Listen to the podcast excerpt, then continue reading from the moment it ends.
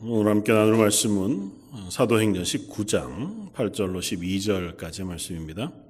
신약성경 221쪽에 있는 말씀 사도행전 9장 8절로 12절까지 말씀입니다.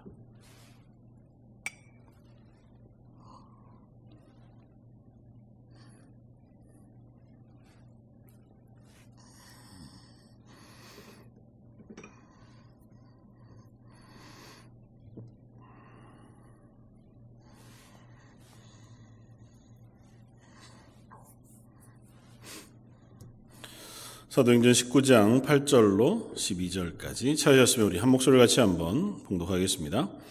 바울이 회당에 들어가 석 달 동안 담대히 하나님 나라에 관하여 강론하며 권면하되 어떤 사람들은 마음이 굳어 순종하지 않고 무리 앞에서 이 도를 비방하거늘 바울이 그들을 떠나 제자들을 따로 세우고 도란노 서원에서 날마다 강론하니라 두 해 동안 이같이 하니 아시아에 사는 자는 유대인이나 헬라인이나 다 주의 말씀을 듣더라.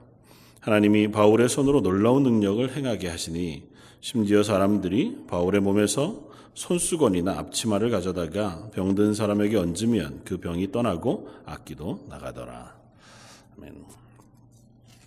어, 사도행전 19장은 사도 바울이 어, 제3차 전도여행, 뭐 저희가 1차, 2차, 3차 이렇게 이야기하는 것은 어, 안디옥 교회에서 처음 파송을 받아서 선교사로 순회하면서 이제 전도하던 첫 번째 여행을 우리가 어, 1차 전도 여행 그렇게 부르고 다시 안디옥에 돌아와서 두 번째 이제 신라와 함께 첫 번, 어, 어, 제 바나바와 함께 떠났던 그 전도 여행을 마치고 돌아와서 두 번째는 어, 신라와 함께 어, 떠난 전도 여행을 어, 2차 전도 여행, 두 번째 이제 전도 여행으 로 소개하고 어, 그 두 번째 전도 여행을 이제 18장에서 마무리합니다. 마무리하고 안디옥으로 또 예루살렘으로 들렀다가 어, 18장 이제 마지막 그리고 오늘 본문 19장에서 다시 전도 여행을 떠납니다. 이제 이전에 세웠던 교회들을 돌아보면서 권면하여 세우고 그리고 어, 또 복음을 전하기 위하여 동네 다른 도시들로 움직여가는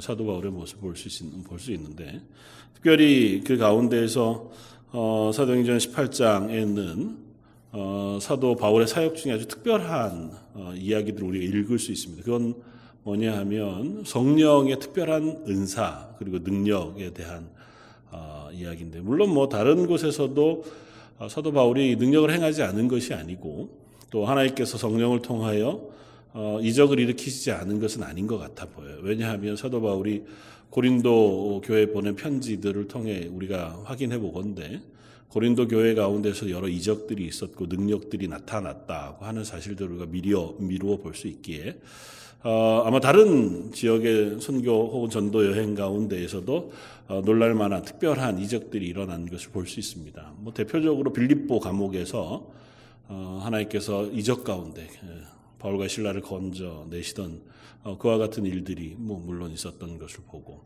나중에 사도 바울의 고백을 따르면 거반 죽게 되었던 여러 번의 위협 그리고 사형 선도 혹은 뭐 파선 또 뱀의 물림 같은 그런 속에서도 하나님께서 그를 보호하시고 지켜주신 것을 보건데 사도 바울의 기적 행하는 일이 그냥 어, 사도 바울이 기적한 이렇게 표현하면 좀 그렇죠. 성령께서 사도 바울을 통하여 행하신 특별한 이적들이 전혀 다른 곳에서 나타나지 않은 바는 아니지만 어, 사도행전 18장은 특별히 그 부분에 대해서 우리들에게 에베소에서의 일을 기록해 들려주면서 성령의 역사가 얼마나 강건하게 일어났는지와 그 성령을 통하여 하나님께서 우리에게 어떤 구원의 은혜를 허락해 주셨는지를 우리에게 설명해 보여주고 있다는 거죠. 오늘 그 사실들을 한번 살펴보면 좋겠다 생각이 되어집니다. 특별히 어, 오늘 잊지 않았지만 19장 1절을 이렇게 했습니다. 아볼로가 고린도에 있을 때에 이제 우리가 지난주에 살펴보았던 것처럼 어, 아볼로가 어, 예수 그리스도에 대해서 어, 그 배웁니다. 그가 에베소에 와서 어, 머물면서 회당에서 가르치는데 브리스길라와 아굴라가 그 아볼로의 가르침을 듣고 아볼로에게 물어서 네가 예수 그리스도의 복음을 아는가? 그래서 요한의 세례밖에 아직 모른다고 하는 아볼로를 데려다가 예수 그리스도의 복음에 대해서 분명히 가르쳐 주고 또 그것으로 인하여 어, 감동이 되어진 아볼로가 그러면 나는 이 고린도로 가서 어, 교회를 돕는 일들을 하고자 할 때에 교회가 격려하여 또 추천 편지를 써 보내어 아볼로로 하여금 고린도로 보내어 고린도에 사역하게 하는 것을 볼 수 있습니다. 그러니까 어떻게 보면 어, 바울이 세운 교회 혹은 바울이 전도하여 모여진 교회에 어, 새로운 사역자인 아볼로가 가서 그 교회를 섬기게 되어지는 형식이 된 거죠. 그래서 그 때에 어, 바울이 윗 지방으로 다녀 에베소에 왔다 그렇게 했습니다. 그러니까 사도 바울이 이제 다시 선교 여행을 떠나서 소아시아 위쪽 지역으로 통해서 어, 본도, 뭐 갈라디아를 통해서 에베소에 도착하게 되었습니다. 에베소와 뭐 고린도 사이는 아직도 거리가 좀 있었고요. 근데 에베소에 도착해 보니 에베소에서 만난 사람들 그곳에는 이미 브리스길라와 아굴라가 어, 있었고 그 함께 있었던 아볼로는 고린도로 떠난 상태인 현재 상태에서 이제 브리스길라와 아굴라를 만나게 된 거죠. 그리고 브리스길라와 아굴라를 만남과 동시에 그곳에 있었던 제자들을 만납니다. 그 이야기가 오늘 읽었던 본문 앞쪽에 기록되는데요. 어, 그들을 만나서 이르되 2절 너희가 믿을 때 성령을 받았느냐 그렇게 묻습니다. 이르되 아니라 우리는 성령이 계심도 듣지 못하였노라. 바울이 이르되 그러면 너희가 무슨 세례를 받았느냐? 대답하되 요한의 세례니라. 그러니까 어, 사도 바울이 가면 웬만한 도시에서는 회당에서 복음을 전하고 성경을 가르쳐 어, 그곳에 있는 이스라엘 백성 유대인들에게 어, 하나님의 나라가 예수 그리스도를 통하여 이 땅 가운데 도래했고 그 구원이 우리에게 주어졌다. 너희가 기다리는 메시아가 예수 그리스도시다고 하는 사실을 선포해 가르치잖아요. 근데 이 에베소에 다시 도착했을 때에는 이미 그 안에 브리스길라 아굴라를 통해서건 아니면 교회들을 통해서건 예수 그리스도를 주로 고백하는 사람들이 꽤 많이 있었던 것 같아요. 본문을 읽어보면 그 사람들이 한 12명쯤 되었다 이렇게 기록하고 있는데 그 사람들이 모여 있었고 모인 그들에게 사도 바울이 묻은 질문이 이것입니다. 너희가 성령을 받았느냐? 그러니까 그리스도인 된 사람들이라고 고백하는 이들. 그러니까 교회에 출석을 하고 요즘으로 따지면 그래서 예수 그리스도를 주로 고백하는 이에게 이 사도 바울이 질문하는 겁니다. 넌 성령을 받았느냐? 이들이 세례 요한의 세례는 자기들이 받았지만 성령이 계시다는 얘기는 우리가 듣지 못했다. 고 고백합니다.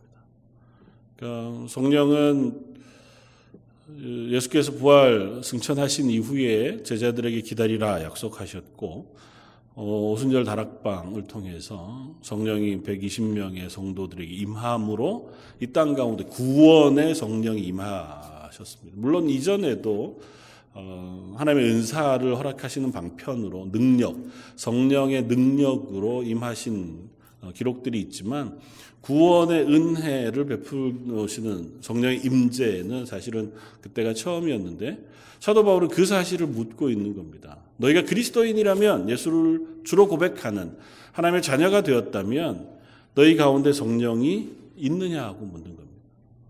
왜냐하면 예수 그리스도의 구원을 받았다고 하는 증거 혹은 우리의 확증 그것은 다름이 아니라 성령의 임재로 확인되어지는 것이기 때문에 그래요. 그건 이때 당시 에베소 교회에 있는 성도들뿐만 아니라 저와 여러분들에게도 동일한 질문을 할 수 있습니다. 과연 우리는 성령을 받았는가? 예수 그리스도를 주로 고백하고 믿고 하나님의 자녀가 된 우리가 성령의 임하심, 임재를 경험했는가? 어, 사실은 그게 실증하기가 참 어렵습니다. 그렇잖아요. 예를 들어서 리트머스 시험지처럼 이렇게 뭘 이렇게 하면 분명히 색깔이 변한다거나 우리가 성령을 받으면 언제고 내 속에 있는 성령을 이렇게 꺼내서 확인시켜 볼 수 있다거나 하는 게 없어요. 그렇기 때문에 보통 우리가 성령을 받았습니다. 난 예수를 어, 주로 고백합니다. 예수 믿습니다. 구원 받았습니다고 고백하는에도 불구하고 성도들에게 있어서 성령을 받았습니까? 이렇게 질문하면 네, 저는 성령을 받았습니다. 이렇게 어, 담대하게 대답하는 것이 조금 저어되는 경우들이 있단 말이죠. 그럼 왜냐하면 성령과 관련되어져서 우리들이 제일 먼저 생각하게 되는 것은 능력이에요. 오늘 우리가 읽었던 8절 이하의 말씀 가운데 사도 바울이 성령의 충만함을 입어서 어, 그에게 오는 병자들을 고치는 것과 같이 성령이 우리에게 임하시면 그 성령은 능력이시거든요. 성령은 힘, 여기에서 표현되는 것으로 따지면 두나미스라고 하는 헬라어를 쓰는데 다이나마이트로 번역되어지는 그러니까 아주 powerful한 능력. 성령은 우리에게 임하시면 그런 능력으로 임하신다고 하는 것이 우리의 선입관 혹은 가장 일반적으로 생각되어지는 생각이기 때문에 나한테 그런 능력이 있나? 내가 그런 기적을 체험한 적이 있나? 아니면 내 속에 그런 능력을 행할 만한 실력이 있나? 그 질문하면 어, 잘 모르겠는데요. 이렇게 되는 거죠.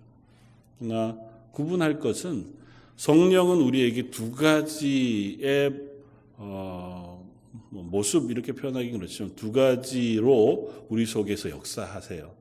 어, 뭐그 그렇게 두 가지로만 얘기할 건 아니지만 크게는 구원의 은혜 그리고 성령의 은사 그러니까 하나님의 사람으로 이 땅을 살아가도록 하시는 능력과 하나님의 백성으로 구원받게 하시는 은혜 이 두 가지로 우리 가운데 일하신단 말이죠. 그래서 성령이 우리에게 거하시느냐고 질문해 볼 때 아주 단순하게 대답할 수 있는 건 그것입니다.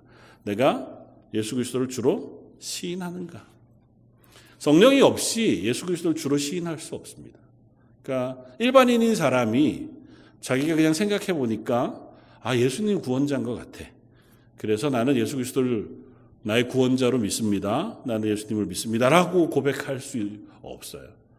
우리 가운데 성령이 임하셔야만 비로소 우리가 입을 열어 어, 예수 그리스도는 주로 고백할 수 있는 어, 사람이 되어집니다. 물론 뭐 거짓말로 하는 것 그것까지 우리가 어떻게 다 구분하겠어요. 그러니까 그걸 남을 구분하려고 하는 게 아니라 내가 내 마음 속에 예수 그리스도의 십자가가 믿어지고 그로 인한 구원이 내 속에 고백되어지고 또 그보다 먼저는 그 구원이 필요한 죄인인 것을 내가 스스로 인정하며 그 구원을 갈망하는 소망하는 그와 같은 마음을 가지게 하시는 것은 성령의 역사예요.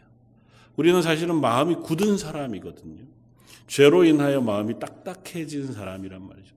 그 죄를 깨고 하나님의 은혜를 향하여 마음을 열고 그 하나님의 구원을 바라보게 하고 붙잡게 하고 그 예수 그리스도를 주로 고백하게 하는 것은 우리 가운데 성령이 임하여야만 가능해요.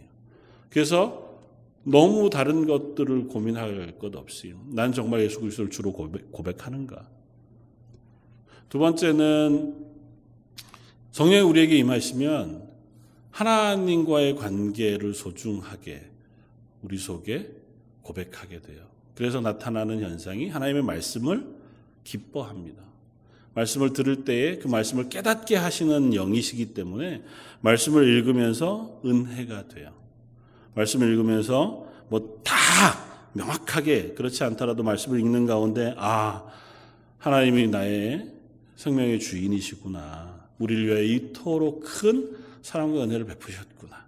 예수 그리스도의 십자가가 우리를 향하신 이 놀라운 구원의 계획 가운데 일부러 이렇게 주어지는구나 고 하는 말씀을 깨닫는 어, 은혜가 우리에게 주어지고 그 말씀을 기뻐하게 되었습니다. 그리고 성령을 의지하여 우리는 하나님께 기도하는 사람이 될 수 있습니다. 뭐 너무 단순하죠. 그리스도인은 당연한 거 아니에요? 예수 그리스도를 주로 고백하고 말씀을 사모하며 기도의 자리에 하나님의 은혜를 구하는 것. 그건 우리가 겉으로 당연히 드러날 수 있는 그리스도인의 표지란 말이죠. 근데 그것이 바로 구원받은 그리스도인에게 임하신 성령의 역사예요. 난 교회를 출석하고 있고 오랫동안 난 예수 그리스도를 주로 믿는다고 했지만 내 속에 그것이 없다면 우리 질문해야 합니다. 난 정말 성령 가운데 아니 성령이 내 가운데 거하고 계신가? 내 속에 임재하셔서 나를 하나님의 자녀로 살게 하시는가? 사람들 앞에서 내가 입을 열어서 예수 그리스도가 나의 구주이십니다. 예수 그리스도의 십자가의 보혈로 내가 죄 사함을 받았습니다 고 고백하는 것 그것이 신앙 고백이잖아요. 그리고 그 고백 위에 우리는 뭘 하냐면 공교회 모든 성도들 앞에 세례를 주고 그가 그리스도인 되었음을 확인하며 그 세례를 통하여 성령께서 그 가운데 임하시기를 함께 기도한단 말이죠. 근데 겉으로 드러난 행위 그것은 어, 그 모든 것들을 담보하지 못해요. 확인시켜주지 못해요. 우리가 교회 안에서 서로 고백하는 것들을 고백하고 위하여 기도하고 격려하고 하나 되어져 가는 과정이긴 하지만 그렇다고 해서 그 행위가 성령이 임하게 하는 어떤 어, 장치거나 당연히 세례만 받으면 성령이 임하거나 하는 건 아니잖아요. 그래서 우리는 그 사실을 물어야 됩니다. 난 예수 그리스도를 주로 고백하는가? 그리고 하나님의 말씀을 사모하고 또 하나님의 은혜를 구하며 하나님의 말씀을 깨닫는 어, 그 자리에 오늘 사도 바울이 에베소에 있는 성도들에게 묻는 건 그것입니다. 너희가 성령을 받았느냐? 나 예수 그리스도를 주로 고백하기는 해요. 이 사람들이 아 어, 유대인의 배경 속에서 쭉 자라왔고 메시아를 보내시겠다고 한 하나님의 약속이 예수 그리스도를 통하여 우리에게 주어졌다고 하는 사실을 믿긴 믿어요. 그리고 어디까지는 이들이 아냐 하면 요한의 세례까지는 알아요. 세례 요한의 세례는 뭐냐 하면 회개의 세례예요. 그러니까 우리가 죄인인 것을 고백하고 그 죄의 용서함을 구하면서 하나님의 은혜를 구하는 그 성령의 임재, 구원의 임함의 전 단계의 세례란 말이죠. 그것이 전혀 필요 없거나 어, 무의미하지는 않습니다. 그러나 거기에서 멈추어서는 안 되는 거죠. 사도 바울이 그들에게 이야기합니다. 4절 바울이 이르되 요한의 회개의 세례 요한이 회개의 세례를 베풀며 백성에게 말하되 내 뒤에 오시는 이를 믿으라 하였으니 이는 곧 예수라. 그러니까 그들에게 확실히 얘기하기를 세례 요한의 세례는 그것으로 끝나는 것 완결되는 게 아니다. 세례 요한의 세계는 회개를 촉구하고 그 다음에 내 뒤에 오시는 이를 믿도록 하게 하는 준비 단계, 길을 닦는 세례였으므로 그 뒤에 오시는 이가 바로 주 예수 그리스도시다. 고 하는 사실을 그들에게 깨달아 알게 해요. 그러니까 그들이 사도 바울의 이 어, 전하는 말씀을 듣고 바로 반응합니다. 5절 그들이 듣고 주 예수의 이름으로 세례를 받으니 그들이 아 그렇군요. 우리는 예수 그리스도의 이름으로 세례를 아직 못 받았습니다. 근데 비교, 비교해 보면 이렇습니다. 앞쪽에 아볼로라고 하는 사람은 어, 예수 그리스도의 세례 혹은 성령의 임재에 대해서 잘 알지 못했어요. 그도 요한의 세례만 알았습니다. 그런데 브리스길라와 아굴라가 그에게 예수 그리스도의 복음에 대해서 명확히 가르친 후에 뭐 기록을 안 했을 수는 있지만 아볼로가 아 그러면 나도 세례를 받아야겠다고 해서 세례를 받고 그에게 성령이 임하고 그리고 나서 그가 고린도로 갔다 이런 기록이 없습니다.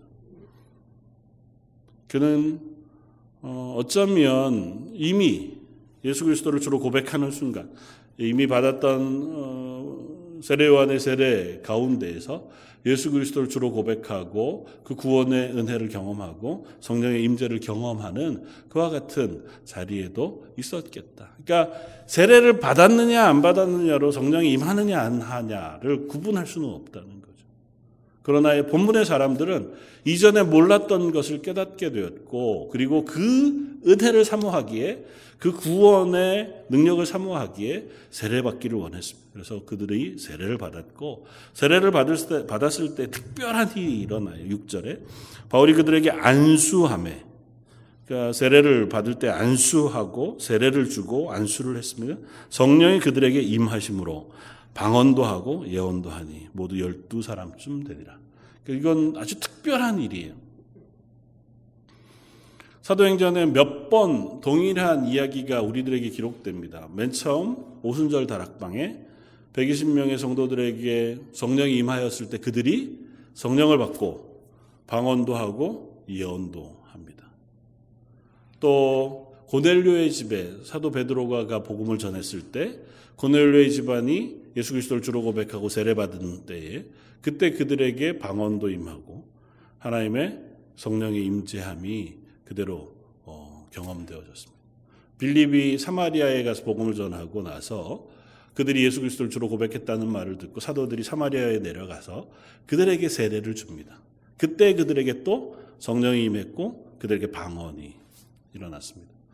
그리고 나서 오늘 본문의 에베소 이곳에서 그와 같은 일이 일어납니다. 그러니까 어, 모든 곳에서 동일한 현상이 일어나진 않지만 각기 다른 모양으로 주로 고백하고 주로 받아들이는 과정들이 있을 수 있죠.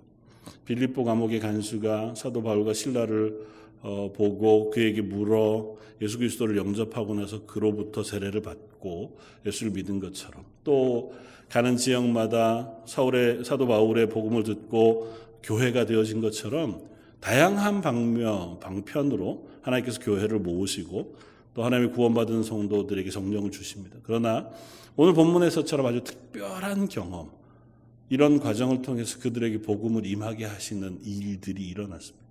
그 그것은 항상 하나님의 복음의 확장을 위하여 아주 독특한 방식으로 사람들에게 증거하시기 위하여 그럴 때.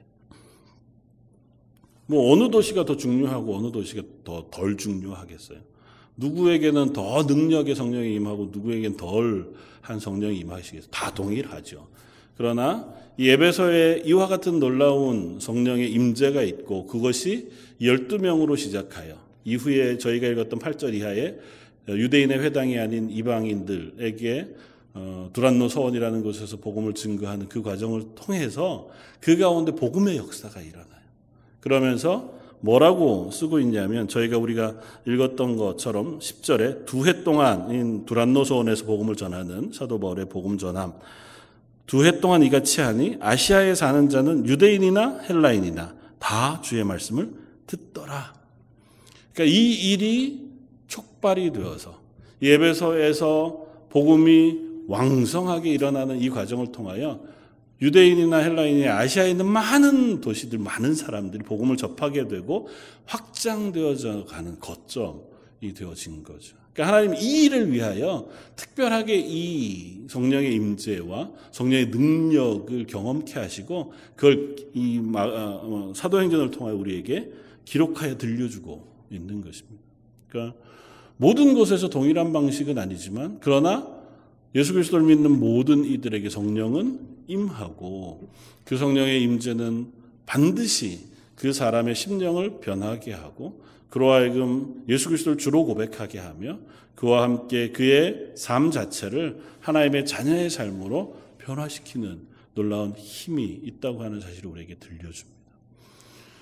그리고 두 번째는 능력과 관련되어져서 성령의 임재, 그 은사죠. 보통 우리가 표현할 때 은혜와 은사 이렇게 표현하는데 은혜는 우리를 구원하시는 성령의 역사라고 하면 은사는 구원받은 성도가 하나님의 복음의 일들, 사역을 감당하도록 하게 하시기 위하여 주시는 기프트, 선물이에요.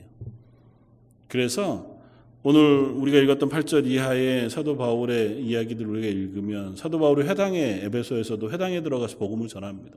그리고 그 회당에서 무려 3개월 동안이나 그 유대인들에게 하나님의 나라에 관하여 강론하니 이렇게 씁니다.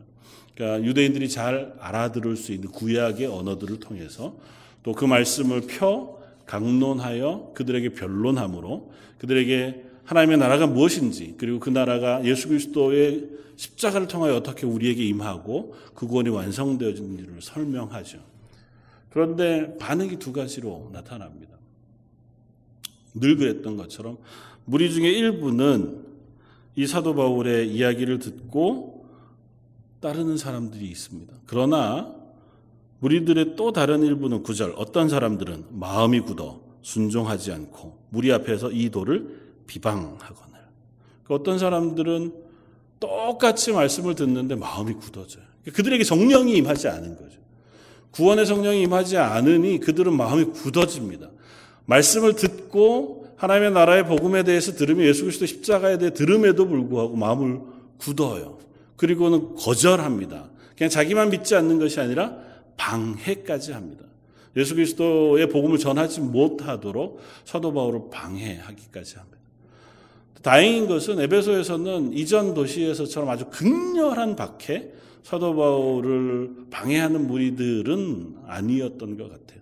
사도 바울이 더 이상은 회당에서 복음 전하는 것을 멈추고 본문 9절에 그들을 떠나 제자들을 따로 세우고 두란노 서원에서 날마다 강론했다 습니다 그러니까 그 안에서 복음을 받아들인 이들 조금 아까 세례를 받고 성령이 임재했던 12명의 제자들처럼 그들을 따로 세우고 그들을 더 복음으로 잘 양육하기 위하여 회당을 떠납니다. 그러니까 거부하는 무리들과 섞여서 그것에서 어, 그들이 영향을 받거나 에너지가 쓰이지 않도록 말씀에 잘 양육받을 수 있도록 이제 따로 예수 그리스도를 믿는 이들을 따로 세운 거죠. 뭐 두란노 서원이라고 하는 곳에서 그들에게 말씀을 강론하는데 2년 동안 그러했다. 그렇게 성경을 씁니다. 그러니까 2년 동안, 2해, 2해 동안 이같이 했다. 그렇게 씁니다. 그러니까 그곳에서 예수 그리스도의 복음 또 성경을 강론하고 가르치는 일을 아주 열심히 했던 것 같고 그곳은 복음 음, 앞에 활짝 열려 있었던 것 같아요. 회당은 유대인이거나 적어도 유대교에 귀의한 이방인들만 들어올 수 있잖아요. 근데 이 두란노 서원은 그렇지 않았던 것 같고 두란노 서원으로 알려진 이 서원이라고 표시되어진 이런 것은 보통 학당쯤 되어서요. 당시에 그 도시들 큰 도시들마다 종종 있었던 철학을 가르치거나 학문을 가르치는 어떤 어, 학교, 그러니까 정규 학교가 아닌 그런 형태의 건물이었던 것으로 보여집니다. 그러니까 그것을 렌트한 거죠. 빌려서 그곳에서 어, 예수 그리스도를 믿고 성령을 받아 어, 하나님의 백성 교인들이 된 성도들을 그곳에서 말씀을 가르치는 그와 같은 일들을 했고 그것은 문이 열려 있었습니다. 유대인이나 이방인이나 누구라도 와서 복음을 들을 수 있었고 그 복음을 듣는 과정을 통해서 그 복음이 온 아시아를 향해서 확장되어서 퍼져가는 일들이 일어났습니다. 그리고 그 와중에 사도 바울을 통하여 성령께서 역사하시는 일들을 오늘 기록하고 있습니다.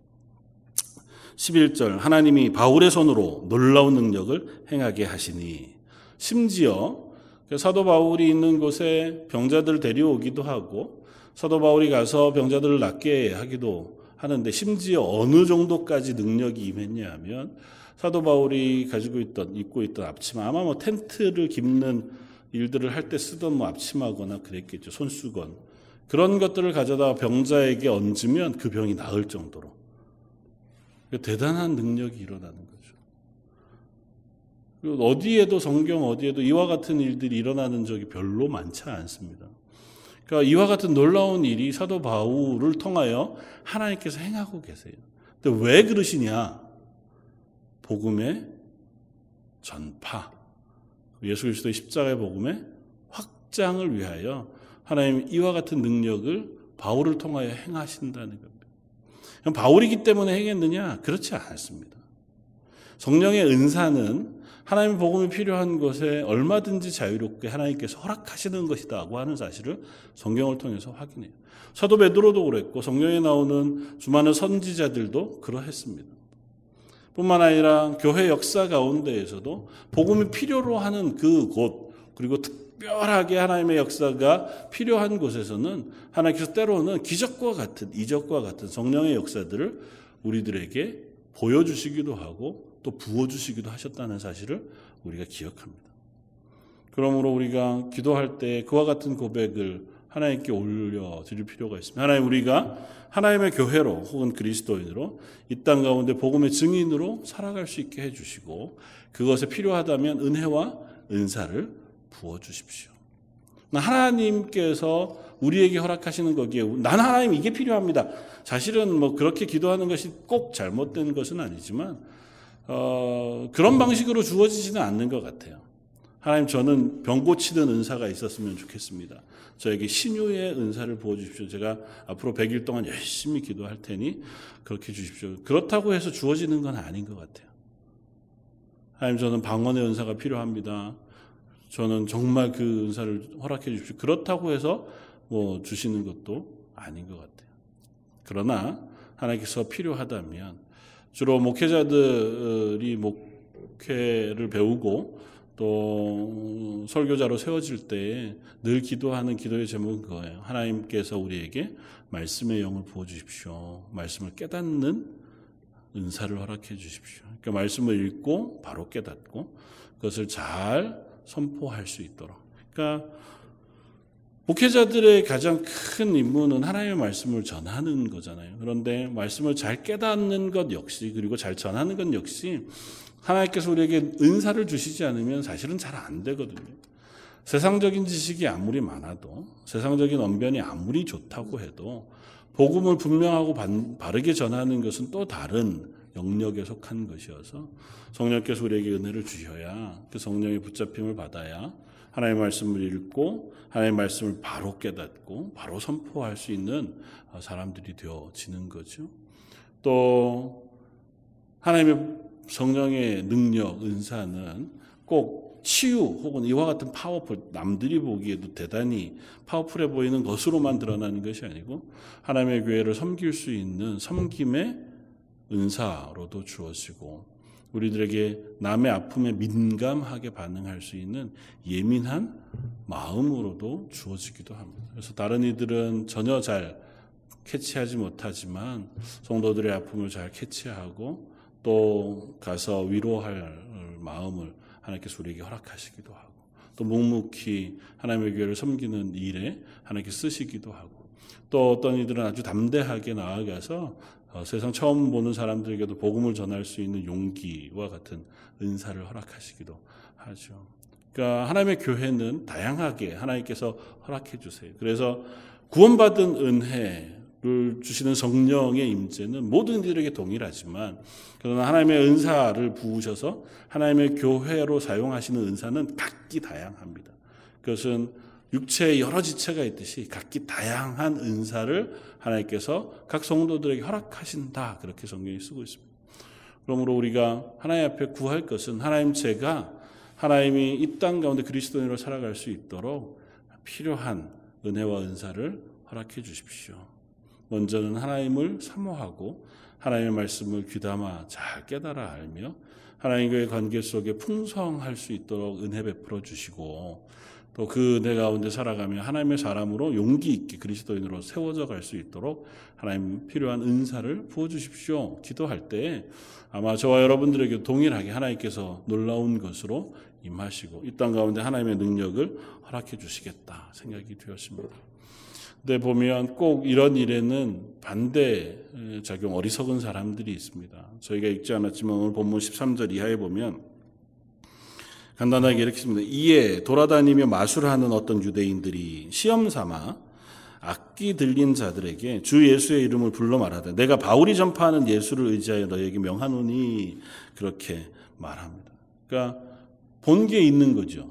그 바울이 보니까 예수 그리스도의 이름으로 귀신도 내어줬고 병자도 낫게 하더라. 그러니까 유대인들이니까 뭐 그런 것들에 대한 감각이 전혀 없는 바 아니었어요. 그러니까 자기는 예수 그리스도를 믿지 않고 아직 성령을 받지 않았지만 시험 삼아 해본 거예요. 시험 삼아 했더니 어떤 일이 일어났냐면 그 귀신이 이 사람을 제압하여 이 사람이 오히려 그 귀신에 제압당하는 일이 일어나 웃음거리가 되어지고 마는 어, 그런 일이 일어납니다. 그래서 오히려 이 일을 통하여 에베소에서 예수 그리스도의 복음이 더 놀랍게 퍼져가는 기회가 되어졌다. 그래서 20절에는 이와 같이 주의 말씀이 힘이 있어 흥왕하여 세력을 얻으니라고 결론 내리고 있습니다. 그러니까 성령이 임하지 않고 그냥 흉내 내서는 이와 같은 일들이 일어나지 않아요. 그냥 내가 조금 이름을 얻기 위해서 내 힘을 내기 위해서 어, 그런 방식으로 이 은사들을 사용하는 것은 그야말로 참 어리석은 일입니다. 그리고 조금 더 나아가면 그건 하나님께서 성령을 통하여 주시는 은사가 아니라 이 세상의 말씀을 어지럽히고 사람들을 미혹하기 위하여 사단의 세력이 주는 능력도 없지 않아요. 교회를 흔들고 또 복음을 흔드는 일에 쓰기 위하여 유사하게 마치 비슷한 것처럼 해서 그래서 심지어 예언도 하는 것 같고 미래 일도 아는 것 같고 병도 고치는 것 같고 뭐 우리가 한국에서 흔히 보잖아요 무당들이 작두 그 시퍼런 날 위에 그 위에 올라서서 뛰어도 발이 배지 않는 그 능력이잖아요. 그러니까 그와 같은 일들을 행하게도 해요. 그러나 그건 성령으로 주어지는 게 아니에요. 성령으로 주어지는 능력은 아주 분명한 표지가 하나 있는데 하나님의 복음을 위해서만 사용돼요. 복음이 선포되어지고 복음이 전달되어지고 복음이 확장되어지는 일로만 하나님의 은사가 사용돼요. 결코 개인의 이익이나 또 다른 무엇인가를 위하여 사용되지 않습니다. 다시 처음 질문으로 돌아가서 한번 우리 스스로에게 이번 어, 이 코로나 사태를 지나가면서 질문해 보면 좋겠습니다. 나는 정말 예수 그리스도의 십자가의 구원의 은혜를 믿고 있는가? 그리고 그 하나님의 능력을 의지하여 오늘도 살아가고 있는가? 사실은 이 시기가 점점 더 우리의 믿음을 시험하고 또 점검하고 연단하는 기회가 되어지고 있는 줄 압니다. 뭐 이것을 시금석으로 따 따질 수는 없죠. 예배가 소중히 어, 우선순위 가운데 있는가? 여전히 난 하나님의 은혜 가운데 서기를 어, 사모하는가? 뭐 그걸 우리가 서로를 평가할 수는 없죠. 그러나 스스로를 평가할 수는 있습니다. 난 과연 그리스도인인가? 내 속에 성령이 계셔서 그 성령의 인도하심을 따라 내가 살아가고 있는가? 나의 인격이 변하고 성격이 변하고 삶이 그 성령의 인도하심을 따라가고 있는가? 그것이 필요하여 하나님의 은혜를 사모하는가? 그 하나님의 은혜를 사모함으로 예배하고 찬양하고 그 기도하고 하는 자리를 내가 귀히 여기는 것. 서로를 평가하는 자 때는 아닐지라도 스스로를 향하여 질문해 볼 수 있는 아주 귀한 기회가 되는 줄 압니다.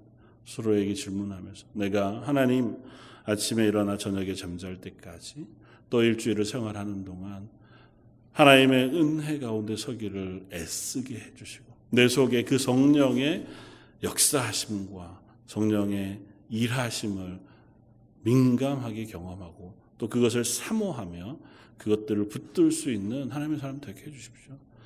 그럴 때에 오히려 이 시기가 우리의 믿음이 더 단단해지고 하나님의 능력이 더 분명하게 드러나게 되어지는 그한, 그러한 기회가 되어질 줄도 믿습니다. 함께 기도하면서 한제 런던 제일장로교에 속한 저 어린 영혼으로부터 모든 성도들 한 사람 한 사람이 다 성령의 충만하심 가운데 거하게 해주십시오.